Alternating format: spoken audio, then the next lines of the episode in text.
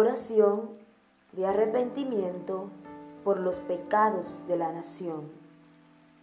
Dios mío, qué vergüenza, estoy tan confundido que no sé cómo hablarte. Nuestros pecados son tantos que si los pusiéramos uno sobre otro, llegarían hasta el cielo.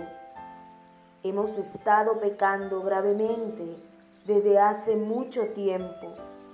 Por causa de nuestra maldad, todos nosotros, incluyendo a nuestros reyes y sacerdotes, hemos sido entregados al poder de los reyes de otros países. Hasta hoy, nuestros enemigos nos han herido, robado, humillado y sacado de nuestro país. Pero ahora, Dios nuestro, tú has sido bueno con nosotros y has permitido que algunos quedemos en libertad y vengamos a vivir seguros en este territorio que tú apartaste para nosotros. Nos has dado nueva esperanza y has hecho renacer la alegría en nosotros. Aunque somos esclavos, no nos has abandonado.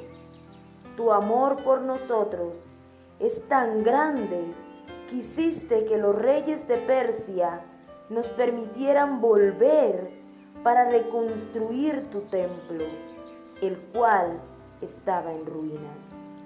Aquí, en Judá y en Jerusalén, tú nos proteges. Libro de Esdras, capítulo 9, versos del 6 al 9, versión, traducción en lenguaje actual.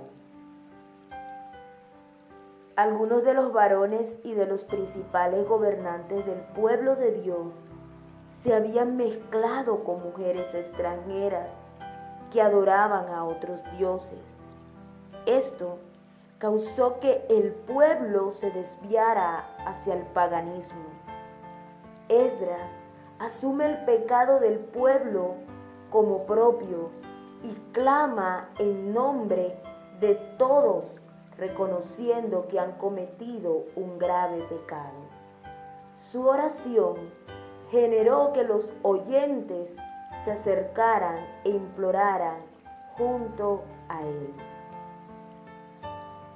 La oración es el canal por excelencia para buscar misericordia. Reconocer nuestros errores puede ser un ejemplo a seguir para quienes buscan también el perdón de Dios. Dios nuestro, tú eres bueno y nos has dado libertad.